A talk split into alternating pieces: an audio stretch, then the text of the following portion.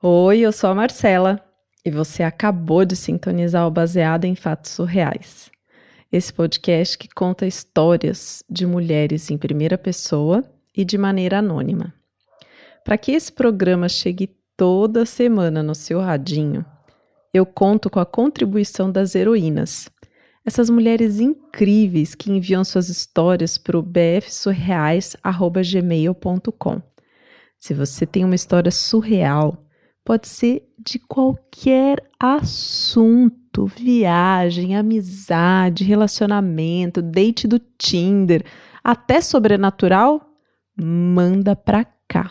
Além das histórias que chegam no e-mail bfsurreais@gmail.com, eu também conto com apoio financeiro de pessoas incríveis. E se você também quer apoiar o podcast, é só acessar bfsurreais.com.br barra contribua. Lá você escolhe a melhor opção para você. Tem Apoia-se, tem PicPay, tem PayPal. Dá até para fazer um Pix para o e-mail do BF Surreais se você quer fazer uma contribuição pontual. Agora, se você não pode ou não quer contribuir financeiramente, tudo bem. Entra lá no iTunes e dá cinco estrelinhas para o Baseado em Fatos Reais, ou no Spotify, que agora tem essa funcionalidade. Porque quando você dá cinco estrelinhas e avalia o programa, você contribui para que mais pessoas conheçam. Ah, também dá para usar suas redes sociais. Marca lá, arroba bfsurreais no Instagram, no Twitter e conta para as pessoas o que você está ouvindo, qual que é o seu melhor episódio preferido. E você ainda pode ouvir o podcast pelo aplicativo da Orelo. E ó, de graça, sem pagar. Porque quando você ouve o Baseado em Fatos Reais pelo aplicativo, do, pelo aplicativo da Aurelo, você já está contribuindo, porque a Aurelo remunera os produtores de conteúdo por cada reprodução. Maravilhoso, né? Então, o que não falta são opções para você fazer com que esse programa continue chegando no radinho. Agora, sem enrolação, vamos para o caso surreal? Baseado em fatos surreais. Histórias de mulheres como nós, compartilhadas com empatia, intimidade e leveza. Onde o assunto é a vida e o detalhe surreal. Aí eu vou te contar uma história que aconteceu comigo. Eu tinha o quê? 14, 15 anos. Isso foi lá em 2004. A gente está em 2022. Bom, faz as contas aí, né? eu morava numa cidade bem pequena, assim, sabe? Nessa época. E eu tinha uma mãe. Tinha não, né? Eu tenho uma mãe, só que naquela época ela era muito rígida. Muito rígida. Tipo, menina não faz isso, menina não faz aquilo. Não podia quase nada. Imagine então participar de festa de peão. Tipo, dessas de interior. Sabe como é? Hum, capaz, né? Não ia deixar de jeito nenhum. Só que eu e as minhas amigas, a gente queria muito ir na festa. E a gente não só queria ir na festa, como a gente queria fazer umas batidinhas de fruta. Pois é. Só tinha um problema. Assim, um problema bem simples. A gente não trabalhava, não tinha dinheiro. Como que a gente ia resolver, né? Pois é. Na época, na cidade, dois litros de pinga era tipo dois reais. Isso mesmo, dois reais. E vinha numa garrafa PET que era com a pinga que a gente fazia as nossas batidinhas de frutas. Então a gente fez uma vaquinha e juntou o dinheiro que precisava. Só que aí tinha um segundo problema, porque a gente não podia comprar. Éramos todas menores, né? Então, a gente pediu para uns meninos comprarem a pinga para gente, porque eles sempre sabiam como resolver esse assunto, mesmo sendo da nossa sala, assim. Então, combinamos. Ó, vocês compram nossos dois reais de pinga e a gente encontra com vocês, pega a garrafa de pinga e vamos esconder até de noite. A gente estudava de manhã e a gente ia fazer isso numa sexta-feira, né? Então ia para a escola, depois encontrava com os meninos e à noite ia para a festinha do peão. Então chegou sexta-feira, a gente saiu da escola, foi almoçar e depois nos encontramos porque o objetivo era buscar a nossa bebida que os meninos tinham comprado. E assim, Nessa sexta-feira tava um sol, mas um sol. Sabe aquele sol de rachar o coco, assim? Tipo, ai, um sol que você coloca o dedo assim para fora da casa, você já sente fazendo. Tss, queimando. Então, esse sol, sol de interior, assim, tostando a testa. Então, era isso. Éramos cinco meninas e tínhamos três bicicletas. Você já viu que a conta não bate de jeito nenhum, né? e uma dessas bicicletas era do meu irmão. Assim, não que meu irmão tenha emprestado, porque eu peguei sem ele saber, mas era dele, né? Uma bicicleta amarela. Nunca vou esquecer dessa bendita bicicleta amarela. E eu não perguntei para ele porque ele era chato, muito chato e ciumento, assim. Tipo, irmão mais velho, você sabe como é, né? Não ia emprestar a bicicleta para a irmã mais nova de jeito nenhum. Bom, só que aí, em vez de eu usar a bicicleta do meu irmão, não. Eu dei a bicicleta do meu irmão para Bel, para minha amiga. E eu fui no cano de outra bicicleta com a Cris. E aí tinham as outras duas meninas que estavam dividindo a terceira bike. E a Dani era que estava guiando essa bicicleta. Bom, andando de bicicleta debaixo daquele solão, cidade do interior, montanhosa, veio uma descidona e a gente tava assim curtindo, descendo a milhão a rua. E a gente sabia que a gente ia encontrar com os meninos tipo lá embaixo. Só que a gente tava correndo muito, tipo a milhão mesmo. As meninas, tipo, cena de filme, sabe cena de filme dos anos 80, que a molecada tá correndo de bicicleta, assim, numa rua bem tranquila? Era isso. Só que começamos a ver subindo na direção contrária os meninos, né? Que iam trazendo lá o nosso ouro precioso, nosso líquido precioso. E aí, quando a gente viu o líquido precioso, o coração até bateu mais forte, sabe? Então, ah, inevitavelmente a gente correu ainda mais. E a Dani que estava na frente, ela virou a bicicleta e começou a ir na direção dos meninos, né? Só que tudo isso muito rápido. E a Bel vinha logo atrás dela, com a bicicleta do meu irmão. E o que aconteceu? Ela não teve tempo de frear. Não. E aí ela pensou: ou eu vou fazer um strike nos meninos, né, com essa bicicleta, e com a Dani junto, né? Ou eu vou em direção a esse poste. Ele vai me ajudar a parar, né? E ela decidiu frear pelo poste. E adivinhe só, caiu. Ela caiu assim, espatifada no chão, né? Vindo naquela velocidade, aquele chão quente, chão quente. Aí foi todo mundo lá acudir a Bel, a gente levantou, começou a perguntar se ela tinha se machucado e ela só chorava, ela só chorava com aquela cara ralada assim e suja, sabe? Suja, porque, né, suor, chão da rua. E o braço dela tava doendo. Ela falava: tá doendo meu braço, tá doendo meu braço. Só que assim, o braço que ela falava que tava doendo não era o braço do lado do corpo que ela tinha arranhado. Porque ela arranhou, tipo, todo um lado do corpo dela. E aí ela ficava reclamando desse braço e, tipo, tava todo mundo olhando e falando: Meu, mas tá tudo bem com esse braço, né? O outro lado que tá com problema. Eu só lembro de que ela olhou para mim e falou assim: Amiga, vou desmaiar. Então, nesse momento, corre pegar a pinga com os meninos para fazer essa menina cheirar a pinga, porque ela não pode desmaiar de jeito nenhum, Deus me livre. Ela não pode desmaiar. Aí pegamos a Bel, colocamos ela na sombra, ela deu uma cheiradinha na pinga. Eu lembro que eu abracei ela, assim, tipo, para consolar, porque ela ainda tava chorando, sabe? E no que eu olhei, assim, pelo ombrinho dela no chão, eu vi a bicicleta do meu irmão. Pneu da frente da bicicleta tinha feito um oito, sabe? Tipo um infinito. Então era um círculo e ele entortou e virou um infinito. Pois é. E aí, nessa hora, quem começou a chorar fui eu, né? Com certeza meu irmão ia bater em mim, assim, não, não havia dúvidas de que isso ia acontecer. Então eu tava ali abraçada com a Bel, dava uns tapinhas assim nas costas dela e falava: Bel, vai ficar tudo bem, vai ficar tudo bem. Olhava a bicicleta arregaçada no chão e chorava também, chorava. que cena. Bom, precisávamos de um plano para sair daquela situação naquele momento, né? A Bel não tinha condições de ir para casa dela, porque se ela fosse para casa dela, a irmã dela ia ficar muito brava, muito brava. E ela tinha uma irmã muito brava que cuidava dela. Então a gente pensou assim: ela vai para casa da Cris, porque a mãe da Cris trabalha, então não vai ter ninguém lá. Aí ela pode tomar banho, se limpar, parar de chorar. E quando ela chegar na casa dela, ela vai estar tá bem e não vai precisar falar nada com a irmã dela, né? podia cada uma ir para sua casa e ficar esperando até a hora de sair de noite. Eu ainda tinha uma questão, que era a bicicleta do meu irmão. Aí eu pedi ajuda para os meninos.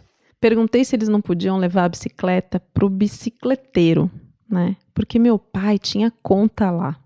E aí era só chegar lá e falar: deixa isso aqui na conta do pai, que depois ia ser resolvido. E óbvio, né? Esse era o melhor jeito da bicicleta não ir parar na minha casa e eu ter que explicar para o meu irmão o que tinha acontecido. Então fomos.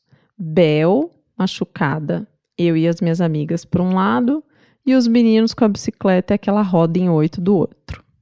Aí a gente deixou a Bel na casa da Cris e eu fui para casa me arrumar.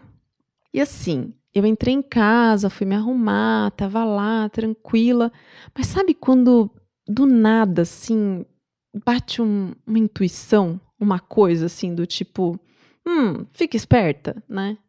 E aí eu pensei, poxa, a minha mãe trabalha em uma pizzaria com meu irmão. E eles entram às 17. Então daqui a pouco eles vão sair de casa.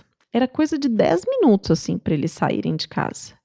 E foi nessa hora que bateu minha intuição do tipo, menina, vai lá fora, vai lá fora que tem alguém chegando. Pois é, aí eu saí e quando eu fui pro portão, que que eu vejo? Que que eu vejo? Meu Deus do céu, essa voz que mandou eu lá para fora foi a voz da deusa. Porque eu dei de cara com os meninos descendo a rua de casa com a bicicleta do meu irmão sendo carregada por uma roda só. Ou seja, ela não estava consertada. E aí eu fui correndo e falei: o que vocês estão fazendo? O que, aconteceu, né? Por que, que essa bicicleta não tá lá no bicicleteiro? E eles me disseram que o homem não quis ficar com a bicicleta de jeito nenhum, que não ia arrumar, que não ia colocar na conta de pai de ninguém. Então, que eles estavam trazendo a bicicleta de volta porque eu tinha que resolver o que ia ser feito, né? Nossa, nessa hora eu virei assim a pessoa mais rápida do planeta. Eu falei assim: sumam antes que a minha mãe e meu irmão vejam vocês aqui. Peguei a bicicleta, entrei correndo com ela, fui lá pro fundo da casa, escondi ela no quintal, voltei e sentei no sofá. Aí minha mãe desceu, meu irmão, eu tava sentadinha ali quietinha, eles foram trabalhar e nem perceberam nada. Aí eu falei: bom, agora é só esperar mais um pouquinho até chegar a hora de me arrumar para sair para a festa do peão, né? Só que não. Assim, não demorou três minutos que a minha mãe e meu irmão saíram, que bateram palma em casa. Aí eu fui ver quem era e quem tava lá fora. A Bel, com a irmã que criava ela, sabe? Aquela irmã, aquela irmã chata, rigorosa e brava, bravíssima, bravíssima. Então, tava lá com ela. E para piorar, não eram só as duas que estavam ali. Junto estava a conselheira tutelar. E as três estavam onde? No carro do conselho tutelar. e eu, quando vejo a Bel, tava como? Com aquele braço que ela ficou reclamando de dor dele, engessado. Na hora, eu fiquei assim: o que que tá acontecendo, né? O que que tá acontecendo? E aí a conselheira começou a conversar comigo, né? Começou a falar: ah, eu sou fulana, se apresentando nisso. A Bel saiu do carro e veio me pedir um copo de água. Mas assim, antes que eu começasse a falar qualquer coisa. E aí a gente entrou na minha casa, eu e a Bel, fomos até a cozinha. Eu falei, Bel, o que que tá acontecendo? Me explica. E aí ela me falou que chegou chorando em casa, porque a dor não passava. E a irmã perguntando o que tinha acontecido, perguntando o que tinha acontecido, levou ela no hospital, fez a radiografia. Aí ela engessou o braço e a irmã ficava perguntando o que, que aconteceu, o que, que aconteceu, assim, muito chata, muito chata. E a Bel começou a ficar com muito medo, muito medo. E ela achou que era melhor dizer o quê? Que ela caiu de bicicleta porque ela estava descendo uma rua e uma menina de cabelo preto, numa bicicleta azul, passou de propósito na frente dela e fez ela cair. E agora Agora eu era cúmplice dela. Eu teria que confirmar essa história para a conselheira tutelar. Ai, meu Deus. Voltamos. E aí eu só conseguia ver a irmã dela, assim, tipo, dentro do carro, com aquela. Eu, só, eu sentia, não dava nem pra ver direito a cara de brava dela, mas eu sentia a braveza dela saindo, assim, sabe, do carro. E a conselheira me perguntou o que tinha acontecido. Eu fui e contei a história tal qual a Bel tinha me explicado e tinha contado para ela. Ela ouviu, ficou pensando assim um pouquinho. E aí ela falou: Bom, como ela quebrou o braço e ralou a perna, eu quero que a gente ache essa menina, porque isso não pode ficar assim. Então, vem aqui no carro e a gente vai dar uma volta para procurar essa tal menina de cabelo preto e bicicleta azul. Nessa hora eu e a Bel a gente se olhou, porque a gente não esperava essa, né? Só que não tinha o que fazer. Então a gente entrou no carro e fomos passear pela cidade, atrás da tal menina. Ai, meu Deus, e tudo isso ouvindo a ladainha da conselheira tutelar, dizendo que isso não podia acontecer, que era muito errado, que não se. Ai, nem lembro direito o que, que ela estava falando. Eu só sei que assim, era ela falando, e do outro lado, a irmã da Bel, assim, parecia que saía a fumacinha da cabeça dela, de tão brava que ela tava. Só que assim, a menina não existia, né? Então, claro que a gente ficou dando um monte de volta pela cidade e não encontrou ninguém. Eu só sei que depois de um tempo, dando voltas pela cidade, a gente avistou de longe as nossas amigas que estavam num orelhão na praça. E aí eu e a Bel a gente se olhou assim, mas continuou quieta. Só que eu acho que a conselheira também viu. E aí ela começou a ir em direção a elas. E aí ela parou o carro abaixou o vidro e perguntou: Meninas, alguma de vocês viu por acaso passar uma menina de cabelo preto e bicicleta azul? E aí as meninas: Não, não, tal. Cris, Dani, né? Não, a gente não viu nada. Ela falou: Pois é, porque a Bel aqui, ó, tá com o braço engessado, né? E ela caiu de bicicleta porque essa menina passou na frente dela de propósito, fez ela cair. Então a gente está querendo achar essa menina para conversar com ela. E aí a Cris, que estava no orelhão, pôs ele no gancho assim de volta. Você lembra de orelhão? Eu nem sei se tem algum orelhão ainda funcionando na cidade, mas enfim, eram os telefones que, quando a gente não tinha celular, ficavam espalhados pela cidade para que as pessoas pudessem fazer ligações fora de casa, né? Então a Cris colocou o telefone no gancho, saiu de dentro do orelhão assim, olhou para a mulher e começou a falar: Olha, mas não tem menina nenhuma. Ela estava com a gente hoje à tarde. O que aconteceu foi um acidente, não foi por querer. Ela bateu num poste, aí ela caiu, aí a gente estava ajudando. Assim, desembestou a falar. E nisso, eu e a Bel, assim, já estávamos prevendo a desgraça que seria. E aí, eu não esperei nem um minuto mais. Fui abrindo a porta devagarinho assim do carro e saindo de fininho. E a Bel tava me olhando com aquelas caras assim, amiga, você vai me deixar aqui sozinha? E eu ia, eu ia deixá-la sozinha, sabe? Eu fui só mexendo os lábios assim, sem fazer som e disse: "Me desculpe", porque não tinha como, não tinha. A irmã da Bel tava brava, mas ela tava assim muito brava. Então, a Bel começou a chorar de novo. Óbvio, só que dessa vez, ela não estava chorando de dor de braço quebrado, né? Ela estava com medo de apanhar dessa irmã dela, que cuidava dela, que criava ela, né? Só sei que no final das contas, a Bel não apanhou. Acho que a irmã dela ficou com dó, que ela já estava muito machucada e poupou ela da dor física. Só que ela ficou de castigo a semana toda e não pôde participar da festa do peão com a gente. Ela não participou, mas eu fui todos os dias, tomando as batidinhas de pinga com frutas e pensando: teria sido muito mais fácil, Bel, se você tivesse contado a verdade para sua irmã, né? Porque se não fosse pela mentira da menina do cabelo preto e da bicicleta azul, a irmã dela não tinha por que não deixar ela curtir a festa com a gente, né? É, até hoje eu não entendo por que, que a Bel não contou a verdade para a irmã dela.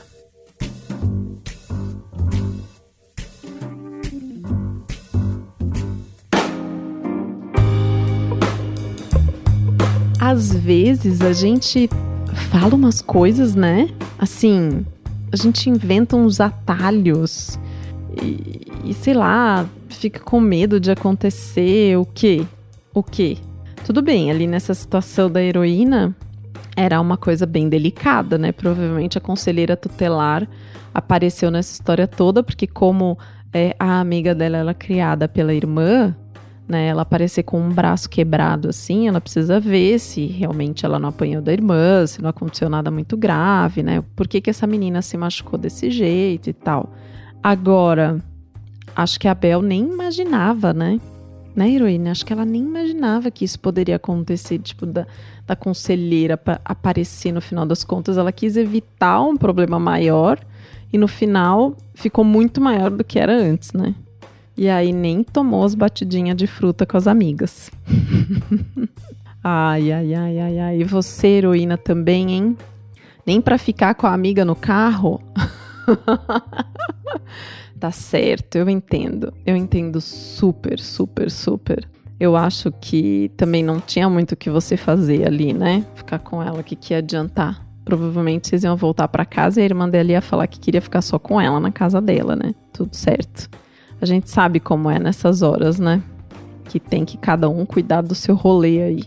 Essa história me fez pensar nessas, nessas aventuras assim tão simples, tão simples que a gente tem na nossa adolescência, na nossa infância, que às vezes é, são simples, né? Só que a maneira como a gente experiencia e a maneira como a gente conta, elas ficam grandes assim. Elas viram essa aventura, né? Tipo, andar de bicicleta pela cidade não é só andar de bicicleta pela cidade, né? É andar na bicicleta que é do meu irmão, que ele não sabe que eu tô usando, é descer aquele morro sem freio, enfim. Tudo é uma grande aventura, assim. É muito gostosa essa sensação, né? Heroína, muito obrigada por ter compartilhado sua história. Muito obrigada a você que está com seu ouvido atento aqui no radinho comigo até este momento. Se você tem uma história para contar, lembre-se bfsurreais.gmail.com e até o próximo caso surreal.